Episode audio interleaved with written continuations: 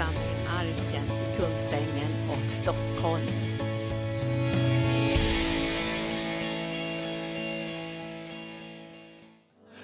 Halleluja. Är vi glada idag? Amen, underbart. Jesus sitter på tronen. Gud är god, han är alltid god. Han förändrar sig aldrig. Det är bara att titta på Gunnar, han är god. Halleluja. Jag tänkte på det när han stod och talade här. Han är som Gud alltså.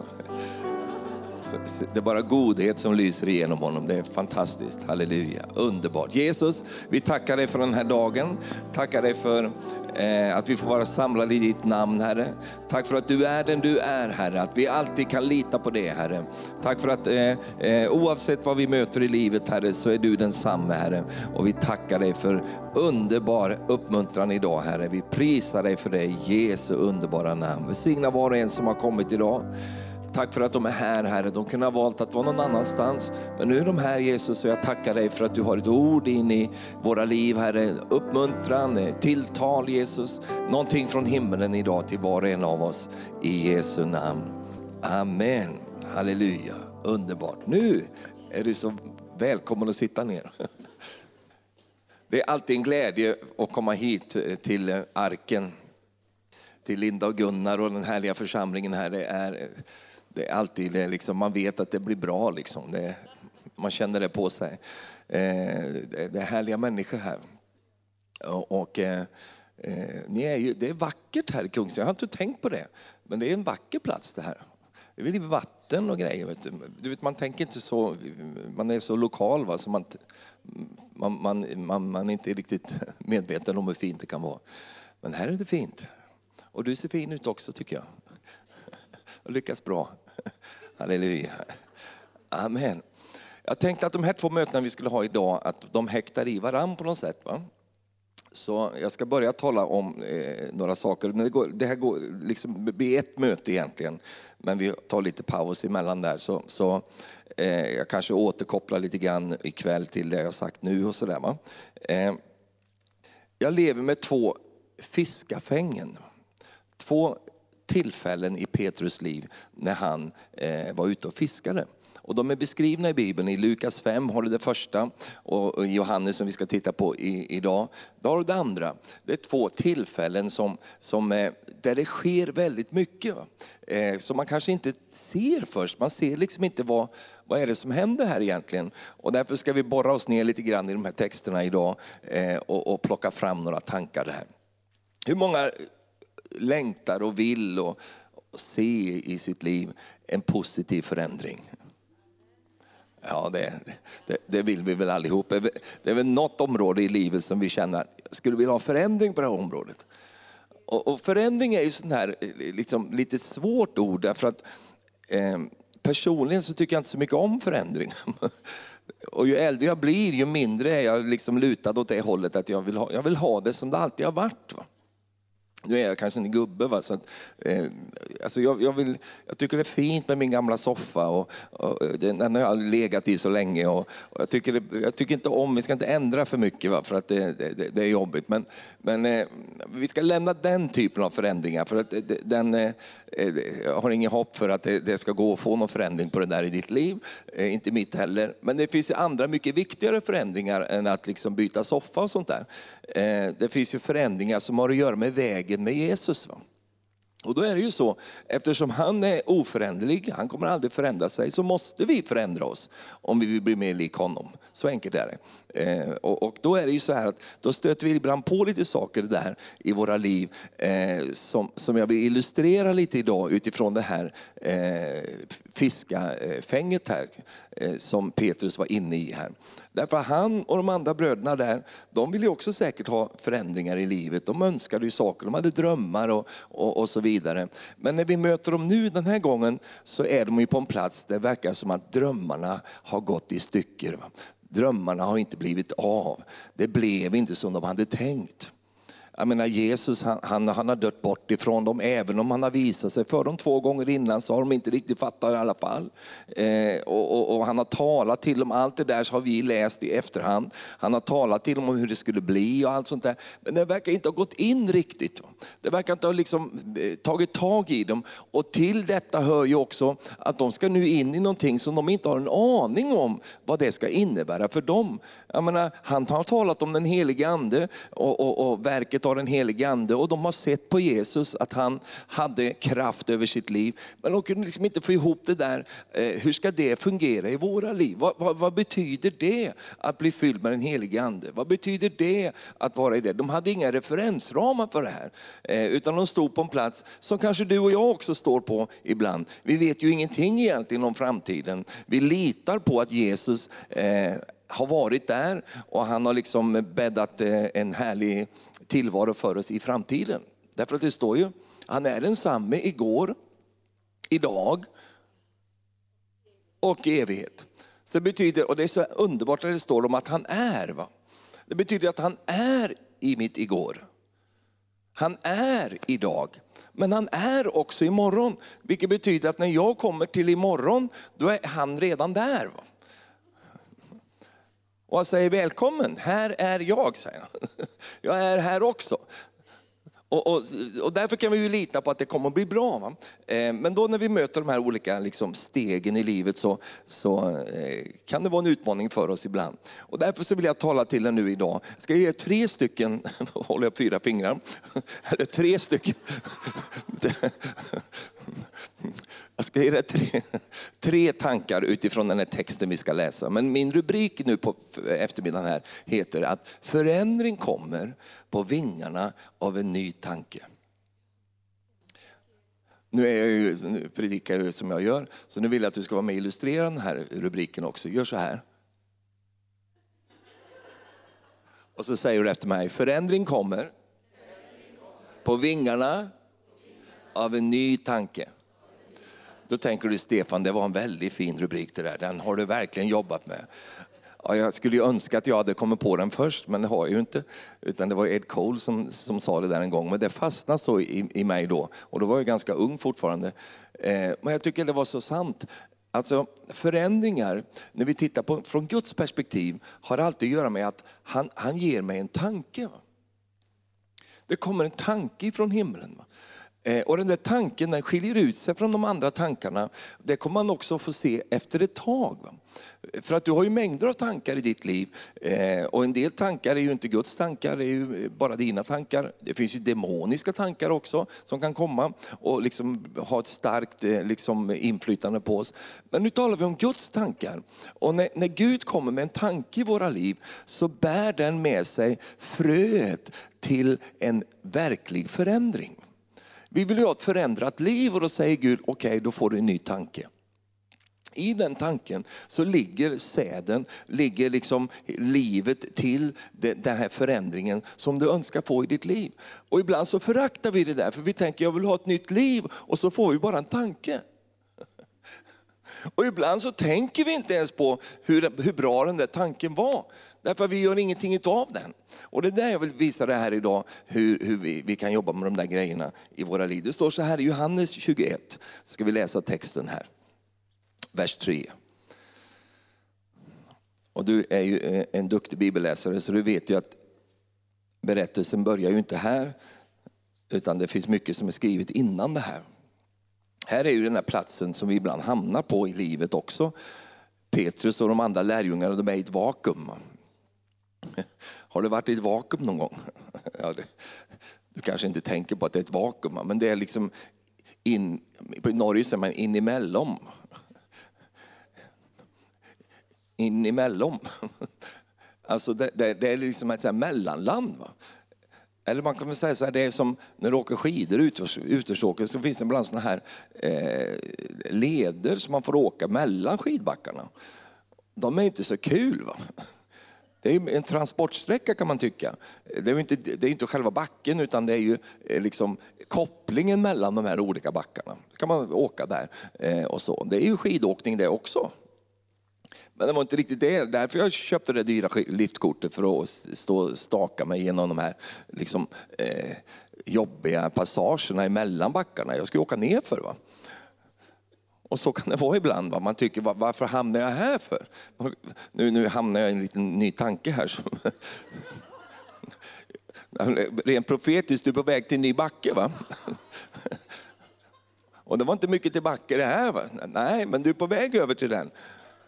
Ja, det var de här bröderna. De, var, de hade varit i en härlig liksom, eh, eh tid med Jesus, vandrat med honom i tre år och, och, och många ting hade hänt där. Och nu är plötsligt så var han inte där. Och när han inte var där så blev det jobbigt för dem för att eh, de visste inte hur de skulle få ihop det här. Och då landar vi nu i det här i vers 3 här. Då säger Simon Petrus till dem, jag ger mig ut och fiskar, säger De andra sa, vi går också med dig. De gick ut och steg i båten, men den natten fick de ingenting. Tidigt på morgonen stod Jesus på stranden, men lärjungarna visste inte att det var han. Och Jesus sa till dem, mina barn, har ni något att äta? De svarade nej. Han sa, kasta ut näten på högra sidan av båten så ska ni få. Då kastade de ut näten och nu orkar de inte längre dra upp det för all fisken. Jag ska plocka ut tre stycken tankar här nu utifrån den här texten. Här. Den första, när vi, när vi pratar om det här med förändring, ja, då ska vi ta Petrus som ett exempel här. Vad gör Petrus för någonting? Jo, han gjorde, och det är min första punkt, nummer ett, rör dig i en riktning som känns naturlig för dig. Rör dig i en riktning som känns naturlig för dig. Vad betyder det? Jo, Petrus säger, jag går och fiskar. Varför säger han det för? Jag menar, det säger jag, jag säger aldrig jag går och fiskar. Det händer inte att jag säger att jag går och fiskar, för jag fiskar aldrig. Det är inte min grej. Va? Jag håller inte på med sånt. Nu har jag, jag skulle gärna vilja det, men, men liksom, nu har vi bott där i, i Huskvarna och så vidare. Jag har inte lärt mig sjöarna där och, och jag har så dåligt tålamod med det där med fiskeriet. Va? Så min pojk var ute och fiskade med mig och jag orkar kanske fem minuter, så det finns ingen fisk här. Så, och så, men pappa du måste ju bara ha lite tålamod där. Jag hade inte det typen av tålamod på den grejen. Så, så jag, det är inte naturligt för mig att tänka, jag går och fiskar. Men det var väldigt naturligt för Petrus. Varför då? Därför han var fiskare. Så det var ingen liksom, oj, går du och fiskar? Det var märkligt. Nej, det var inget märkligt. Det var ingen av de andra lärjungarna som reagerade på det. Utan det var liksom hans, eh, det var en naturlig riktning. Alltså vad Petrus, det, det, som hedrar Petrus tycker jag, eh, och han är väldigt kul att studera därför att han är lätt att studera, för att men han är den som hörs och man märker mycket, man ser liksom saker med honom där. Så han, han är tacksam på det sättet. Men, men, det som är positivt med Petrus, det är ju att han, han sitter ju där med sina kompisar där uppe, va? Eh, uppe eller nere var de satt någonstans. Han sitter, han är där. Va? Och ingen, ingen liksom har någon geist riktigt. Va? Ingen gör någonting, de bara sitter där. Och så har du en där som tänker så här, tror jag. Nej, här orkar inte jag sitta här. Va? här jag, jag, jag, jag, jag går och fiskar jag. Så. Och så har de andra kommit, ja det gör vi med. Hade de någon tro för det här projektet? Inte alls. Det var liksom inte, wow, vi upplever tilltal nu att vi ska gå och fiska. Nej, det var, väldigt, det var bara naturligt. Jag går och fiskar bättre det än att sitta och titta på, på er här som är så deppiga och, och allt det där. Jag, jag, jag, vet inte riktigt hur han kom fram till det här, men, men hur som helst så, så rörde han sig i en riktning som kändes naturlig för honom. Djävulen är en sån som säger det, kasta ner för berg. Va? Hitt på något galet, gör någonting som... som nej, men, men, men, så fungerar inte det här. Utan det, det, här var ingen dramatik på det sättet. Det, det blev dramatiskt längre fram. Ett dygn senare så är Petrus på en helt ny plats i sin kallelseväg.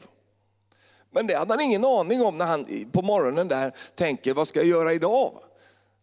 Det, det liksom fanns inte i hans bild. Men Jesus visste ju, Petrus, vi, vi, du, du, kommer in i ett nytt läge med ditt liv och det dröjer inte länge. Och då började han gå den där vägen, att han skulle gå ut och fiska där. Ser du det framför dig, de här, de här de var ju bara elva stycken nu. Va? Ser du det framför dig, de går iväg och ska gå och fiska de här. Va? Jag tänker om de skulle komma förbi här, eh, liksom Kungsängens centrum. Va? Vilket gäng. Va? Var ska ni? Vi ska gå och fiska. Varför då? Det sa han. Så går de där och hänger efter honom där och, och traskar det. Och så börjar de fiska, ja, men så står det den natten fick de ingenting. Det är ingen fisk. Och då tänker jag, men varför ska ni ge er ut då när ni inte får något ändå? Det är ju ingen idé det här. Jag tänker på i vårt underbara Sverige här. Vad gör vi? Jo, vi går och fiskar. Och vi får väldigt lite fisk. Nästan ingen. Och då tänker jag, vad, det, vad ska du ge dig ut för? Lägg ner det där, det är ingen idé. Det finns det här som, som är så negativa eh, och, och liksom tycker att det blir ingenting. Men vi gör ändå det som vi upplever känns naturligt för oss jag är predikant så jag tänker i sådana grejer. Jag tänker i, i, i, i liksom förkunnelse, jag tänker i möten. Jag tänker, alltså, det, är, det är naturligt för mig att göra sådana saker. Jag tänker jag rör mig i en riktning åt det hållet då, så, så får vi se vad det leder till. För en del människor sitter på kammaren och bara väntar att någonting ska hända. Men du vet att Gud samarbetar med dina steg och du behöver inte vara så jättenervös för att, det skulle inte, att du inte skulle få några resultat. Det fick inte de här heller, de fick ju inga resultat. Men det var inte själva grejen här. Därför att det, det, det, det, står ju sen, när vi läser vidare, att nu när de hade gått åt det där och så fiskade de, fick ingenting där. Eh, då, då står Jesus på stranden. Säg Jesus stod på stranden. Han var ju fullt medveten om att kom, de här kommer att komma hit nu och de kommer inte få någon fisk och de kommer att komma i ett läge nu eh, där, där jag kan betjäna dem. Och när Jesus står på stranden så säger han till dem så här, mina barn, säger han, har ni något att äta? Jag bara älskar det här. Alltså, han pratar om, om sånt där som man lever med i det vardagliga livet. Har ni något att äta? Nej, vi har ingenting. Nej, men då tycker jag ni kan göra så här. Kasta ut näten på högra sida istället då. Ah, att det här är så ja, fantastiskt tycker jag. Släng ut på högra sidan. Jag körde fel här när jag kom hit idag. Jag körde till vänster när jag borde ha kört till höger. Du vet när man kör av eh, eh, eh, motorvägen så ska man ju svänga höger direkt. Va? Det har jag glömt bort. Va? Jag, får ju, jag kommer hit så, så sällan va? så jag glömmer bort sådana grejer. Så jag körde i vänster då. Och så irrade jag runt med det. Va? Och så, så, så, ja, så blev det. Och då tänker jag så här, det var inte väldigt liksom, det var inte jättedramatiskt. Va? Men jag hamnade på en helt annan plats. Va? Och Jesus han säger så här, kasta ut på högra sidan nu. Jag har sett de här båtarna. Va? Jag har sett utgrävningar från de här båtarna. Man har hittat såna här, hålla på så här, reliker, man har hittat såna här båtar som lärjungarna använde. Det är mycket små båtar, det är inga stora båtar. Det var knappt att de fick plats de här, när de satt där. Så om man säger så här, från högra sidan till vänstra sidan, det är ingen större skillnad. Va? Och så intelligent är ju inte fisken. Va? Det är ju ingen politisk fisk det här. Va? Kommer ner på vänster sida så är fisk aldrig, jag åker aldrig in i en vänsternätas, alltså, det gör jag bara inte. Och helt plötsligt kommer ner på höger sida, ja nu åker vi in där. Har du tittat in i en, i en, liksom en fisktryne någon gång så ser du ju det är ju inte intelligens som strålar emot dig när du tittar på en fisk. Är, fiskar är inte på det sättet. Nu vet jag att fiskare är oftast vidskepliga, de, de prövar olika knep och sådär, olika saker. Men, men eh, poängen i det här, det är ju det att när Jesus säger det här så är de här tvungna att vara, det är min andra punkt, vara öppen för en ny tanke. Det här kan vara väldigt utmanande för oss människor eftersom vi ibland är, vi, vi, sitter fast så mycket. Så vi har svårt ibland att kunna ta, omfamna och ta emot en, bara en ny tanke. Speciellt om vi är lite stolta. Så tänker vi, men jag har fiskat i alla år. Här ska inte någon komma, någon främling som står och pratar med mig där vad jag ska göra för någonting. Jag kan det här. Va? Men de hade en öppning de här bröderna. Så, så de, på något sätt så kunde de omfamna den här tanken där. Och så gör de precis så. Och så får de en mäktig fångst den där dagen. Va? Och jag tänker så här, jag vill, jag vill om, liksom omforma det här till mitt liv. Vad betyder höger sida för mig? Vad är det för någonting? Det kan vara att man gör samma sak på ett lite annat sätt. Det, det behöver inte vara så väldigt dramatiskt, men man måste vara öppen för ny tanke. Så man inte sitter fast i, i hur jag alltid har gjort det, hur jag alltid har varit och, och, och så vidare. och så vidare. Vet du att i, i, i, i Norden så kastar man alltid ut noten på höger sida. Alla fiskare gör det, som yrkesfiskare. Slänger ut på höger sida. Jag frågar en fiskare, varför gör ni det då? Jo, därför att det står ju att Jesus sa, kasta ut på höger sida. Det tycker jag var härligt. Så det, så det är på rätt sida. Ja, kasta ut på höger sida. Var öppen för ny tanke. Och den där tanken, den kom ju där mitt i deras liv. Jag tänker så här, Jesus var ju väldigt tydlig och klar med vad han ville, vad han önskade. Vi vet ju vad han var ute efter. Eh, han skulle in, eh, liksom institutionera, institutionalisera, han skulle starta upp församlingen. Helige ande skulle komma, det är bara det här är sista kapitlet i Johannes evangelium. Sen börjar apostlagärningarna. Och så vet vi vilket äventyr som började. Jesus visste ju allt det här. Varför tog han sig tid och, och, och, och hjälpte dem med en, sån, liksom, en, en fångst där och, och så vidare? Varför, varför liksom tog han den här svängen? Va? Man kan tycka ibland så här, när man tittar tillbaka på sitt eget liv, varför var jag tvungen att gå en sån här sväng liksom med det här? Det var, kunde jag inte bara gått rakt fram och hitta fram till det här? Det var ju helt onödigt, ett helt dygn ska de hålla på och fiska här. Därför att det var inte det som var själva grejen här nu, utan Jesus har ju en plan här. Han vill ju hjälpa de här bröderna nu och han vill ju få Petrus in i nästa del av hans kallelse. Det första fiskafänget, då fick han in honom i den första liksom, vägsträckan. Andra läget som är här nu, då fick han in honom i det som verkligen var huvudplanen, huvudsyftet för Petrus liv. Och när han fick uppleva det i sitt liv så, så kom det sig bägge två gångerna så kom det sig av att han hade ett misslyckat fiske bakom sig. Det ska jag tala om ikväll, men jag tänker att Petrus, va, han var en ganska misslyckad fiskare egentligen. Alltså när vi möter honom, när han varit ute och fiskat, så har han ju aldrig fått någon fisk. Hur kul är det liksom? Det är ditt yrke, du får ingen fisk. Va? Och varje gång Jesus kommer till honom på det sättet så, så, har han just den där uppgivenheten och jag fick ingen fisk. Och då uppmuntrar Jesus honom och hjälper honom på den där platsen men samtidigt så ger han honom kallelseord. Va? Varje gång så gör han det. Första gången så säger han till att jag ska göra det till människofiskare. Andra gången så säger han nu den här gången så säger han så småningom till honom Petrus följ mig. Innan har han berättat för honom vad han ska göra. Han ska föda hans lamm, han ska liksom vara en herde för fåren och allt det där. Men det skedde i det här läget. Så det första, det berodde på att Petrus var villig att röra sig bara en riktning som var helt naturlig för honom. Det var ingen stor ansträngning för honom att göra det. Det kanske det är för dig.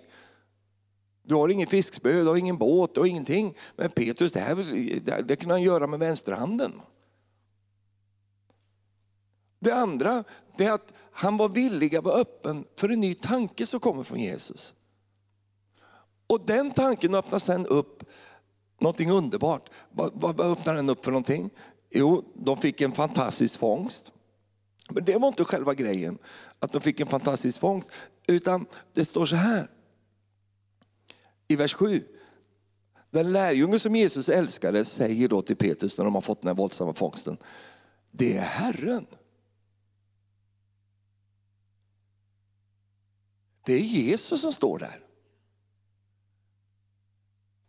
Och så står det lite längre ner, detta var tredje gången som han uppenbarade sig för sina lärjungar. Och ingen gång fattade de att det var han.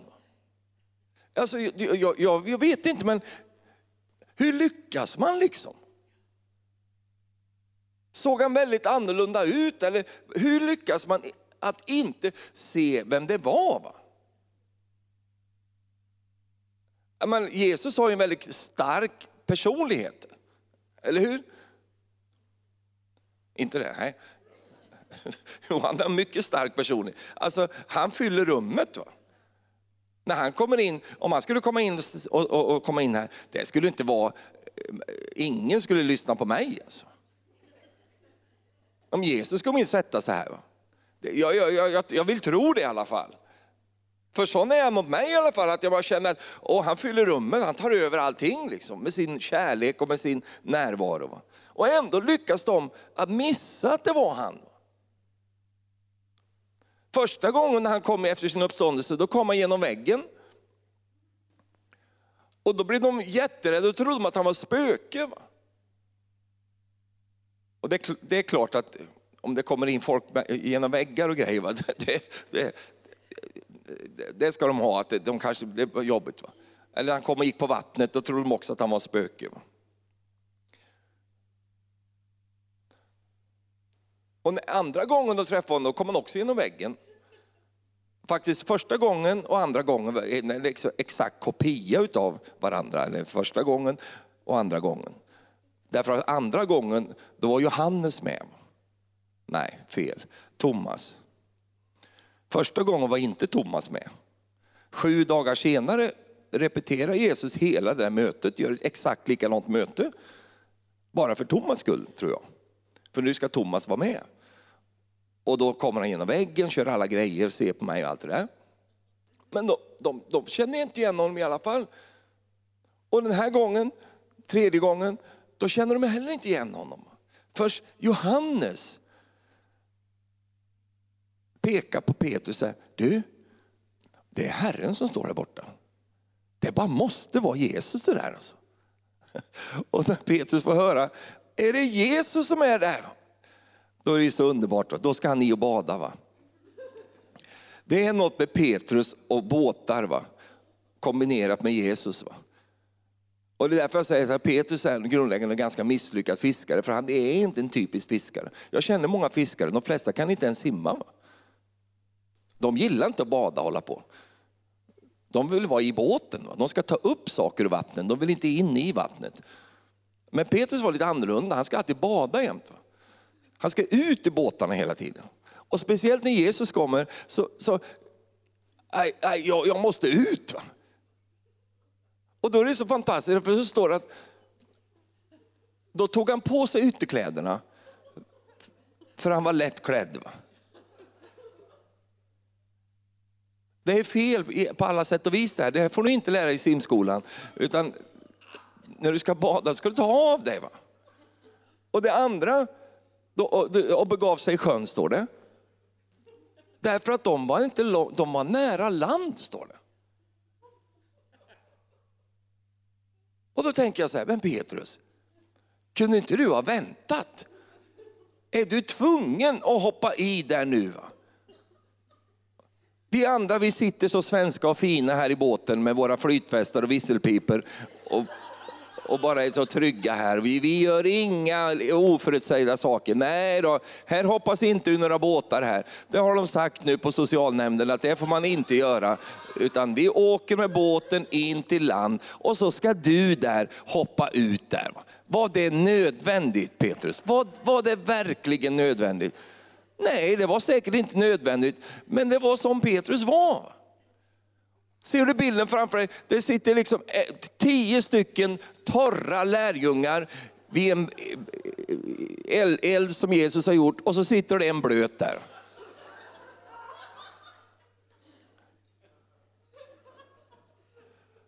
Jag tycker det är fantastiskt. Och Jesus han kommenterar ingenting. Han säger inte, Åh, det var lite, du hoppa i där, det var lite onödigt. va?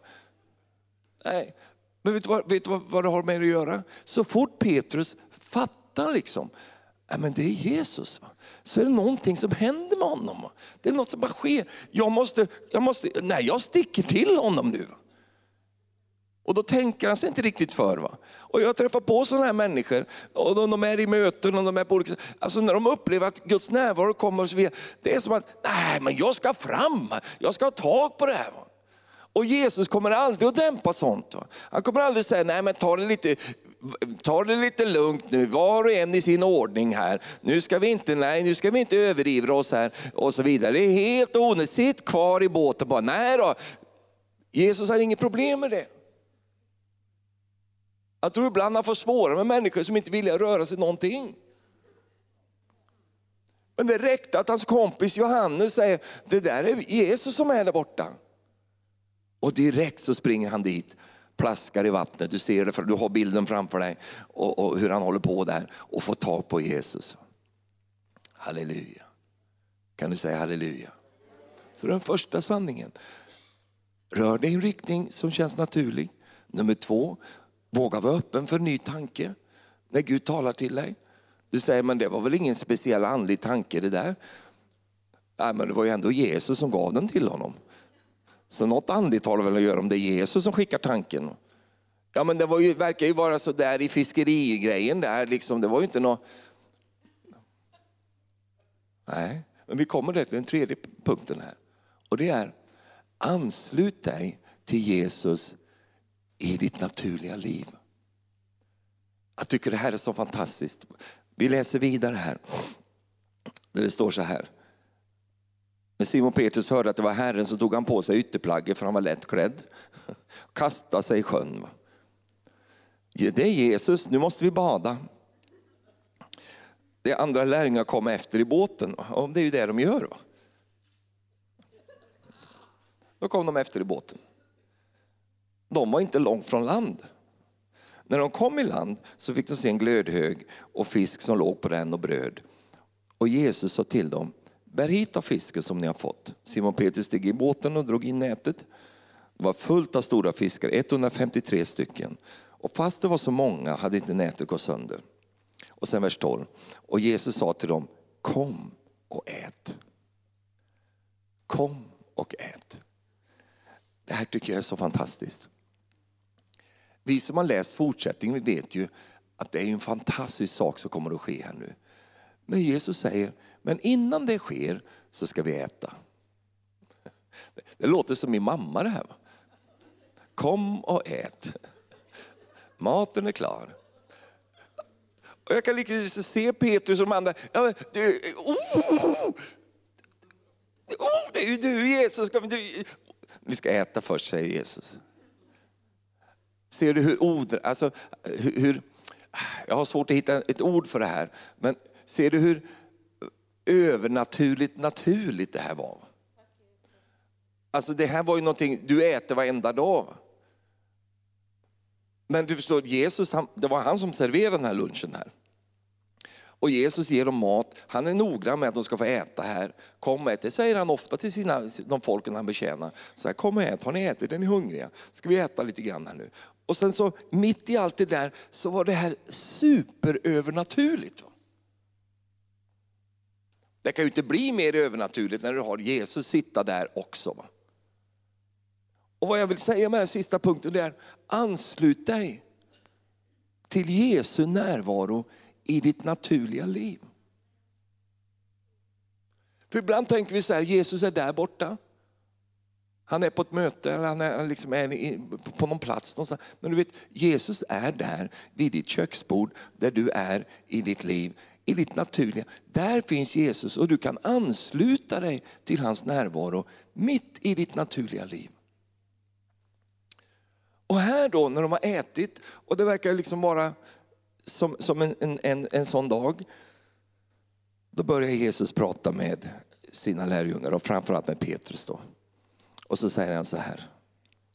Därför det står så här, kom med så här. Ingen av lärjungarna vågade fråga honom vem han var. För de förstod att det var han. Ser du framför dig, sitter de där. Och ingen, ingen vågar, det är du, är det du eller? Är det du eller? Ingen vågade, för de fattade, det är Jesus här. Så det, det var en väldigt speciell stund där. Och då gick Jesus fram, tog bröd och gav till dem och likaså fisken.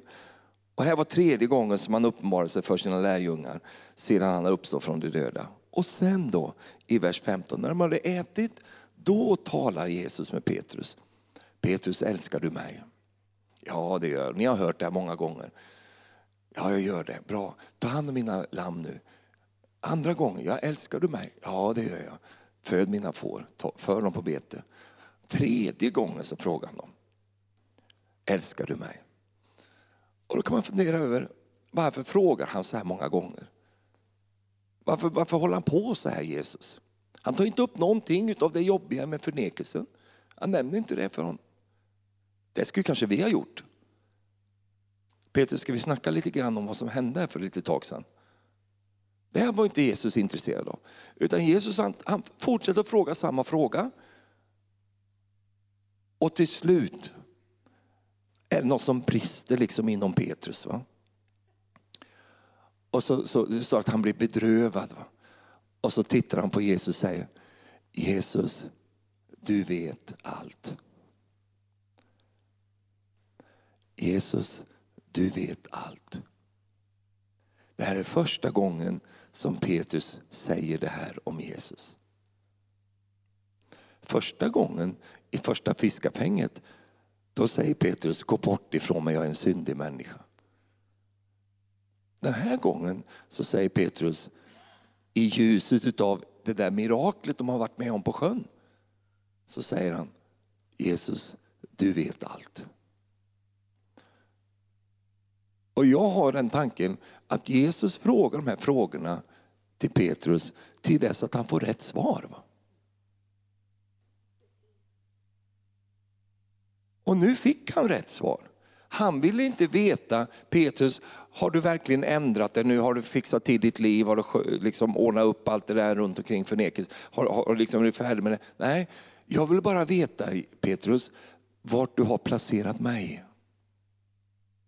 Var är jag i ditt liv?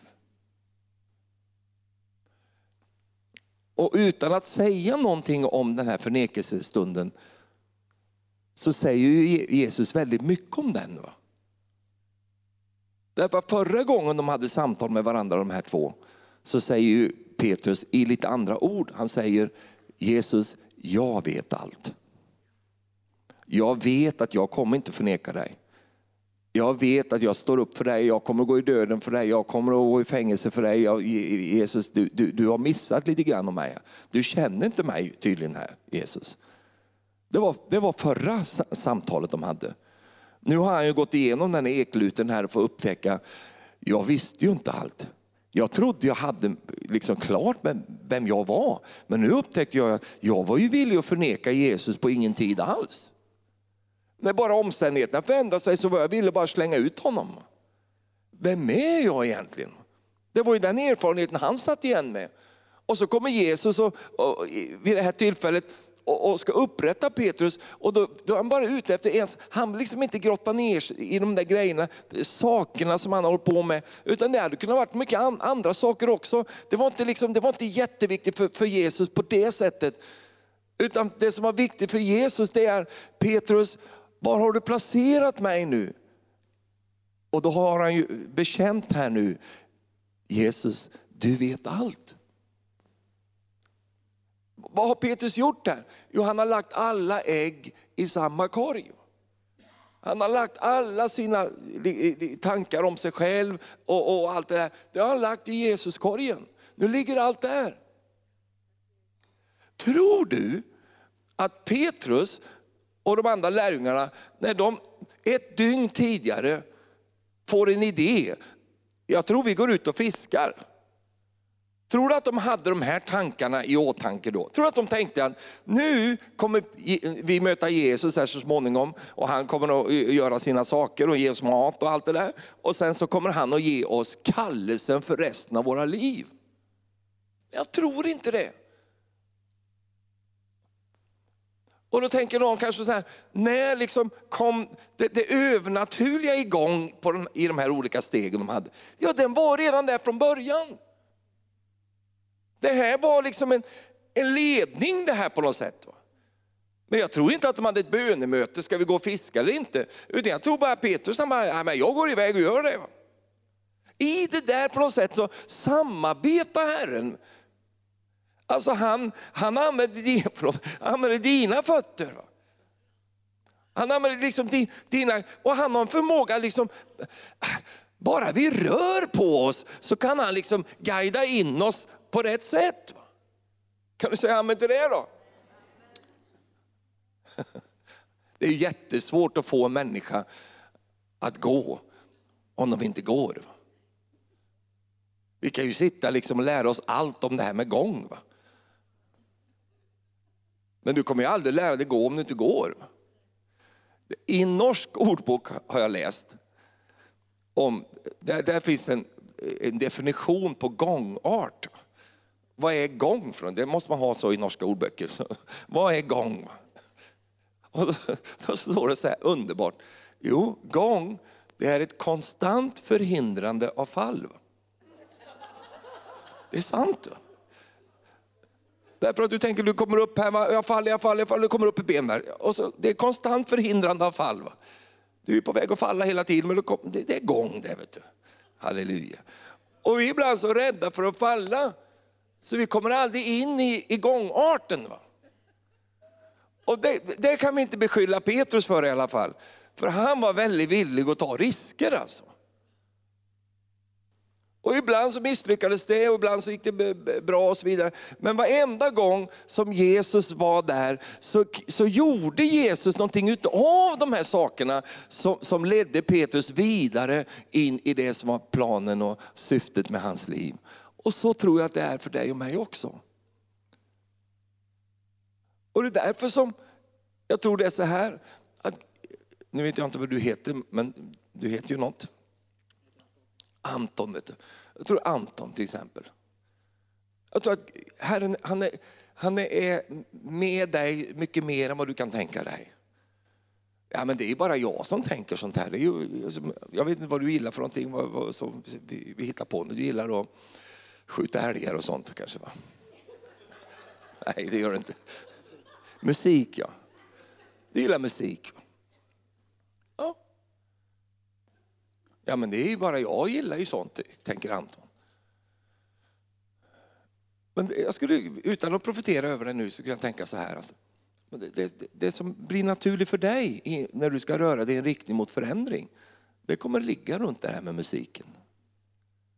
Att du får en ny tanke, kanske du får en ny låt eller det är någonting som händer. Du får en strof i huvudet som du börjar nynna på. Det är naturligt för dig. Fiskar du mycket? Nej, nej. nej då får du säkert inga sådana tankar. Att jag går och fiskar. Det, det, det gör inte du för att du, har du någon fiskespö? Nej du. Äh, jag, jag, jag tänker bara så här. Ibland gör vi det så krångligt för oss. Och svårt i det här med att vara ledd av Herren. Men Herren är mycket mer tillgänglig för oss än vad vi kanske tänker på. Glöm inte bort min vän, han är i ditt liv. Han är i ditt liv. Han är här hela tiden. Och han vill genom att vi vågar röra oss i en rätt riktning. Ja, vad är rätt riktning för mig då? Ja, men det blir den som känns naturlig för dig. Amen. Och vi kan väl alla hålla med honom att i slutet på den här berättelsen, när allting är sagt om det här, så ser vi att det var mycket dramatiskt steg han tog när han rörde sig ut och började fiska.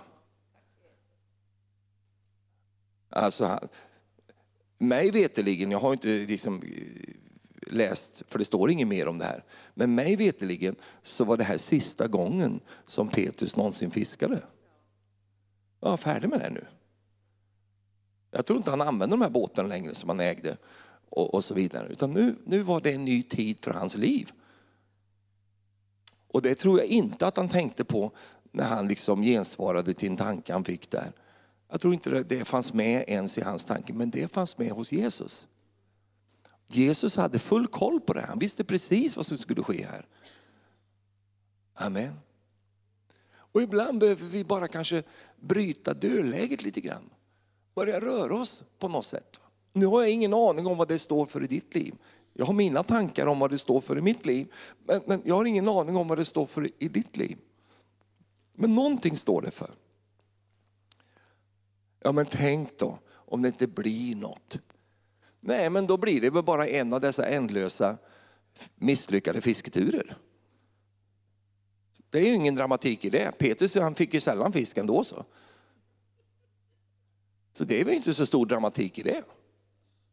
Det hade varit mycket värre om man hade gjort något superdramatiskt som man aldrig hade gjort någon annan gång tidigare i hela sitt liv. Då hade det kanske blivit mer katastrof. Men här var ju var något man ändå höll på med, det var ju den riktningen. Amen. Och nu så fick han den här underbara utvecklingen utav det här.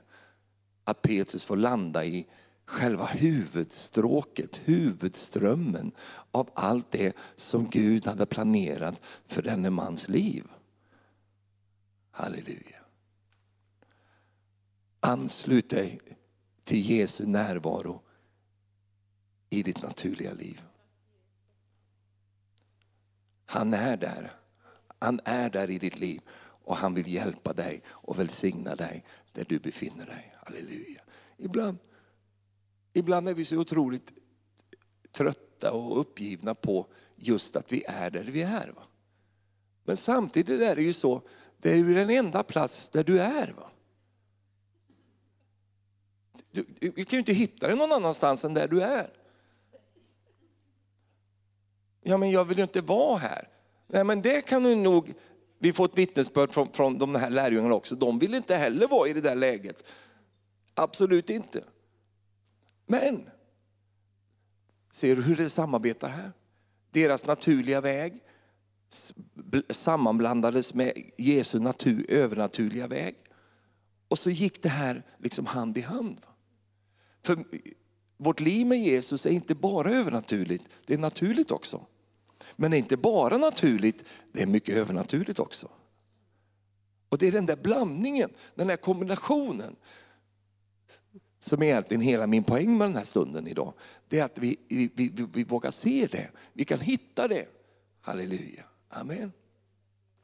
Fader nu tackar vi dig för att vi ska få se förändringar, positiva förändringar i våra liv Herre. Prisa dig för det. Tack att vi kan lära oss av evangelietexterna Herre. Tack att vi kan få se Herre, precis som vi såg med lärjungarna Herre, hur de fick uppleva att e- ett dygn senare så var de på en helt ny plats på kallelsevägen Herre.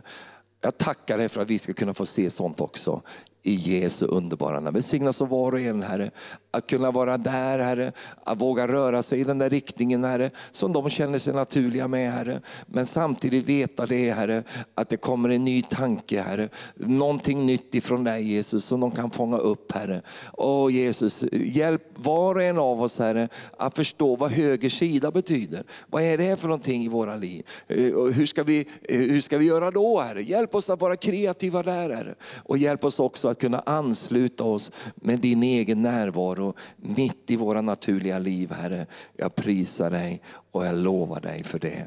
Och allt folket sa Amen, halleluja. Tack för att du har lyssnat. Vill du få del av mer information om församlingen Arken, vår helande tjänst, bibelskola och övriga arbete, gå in på और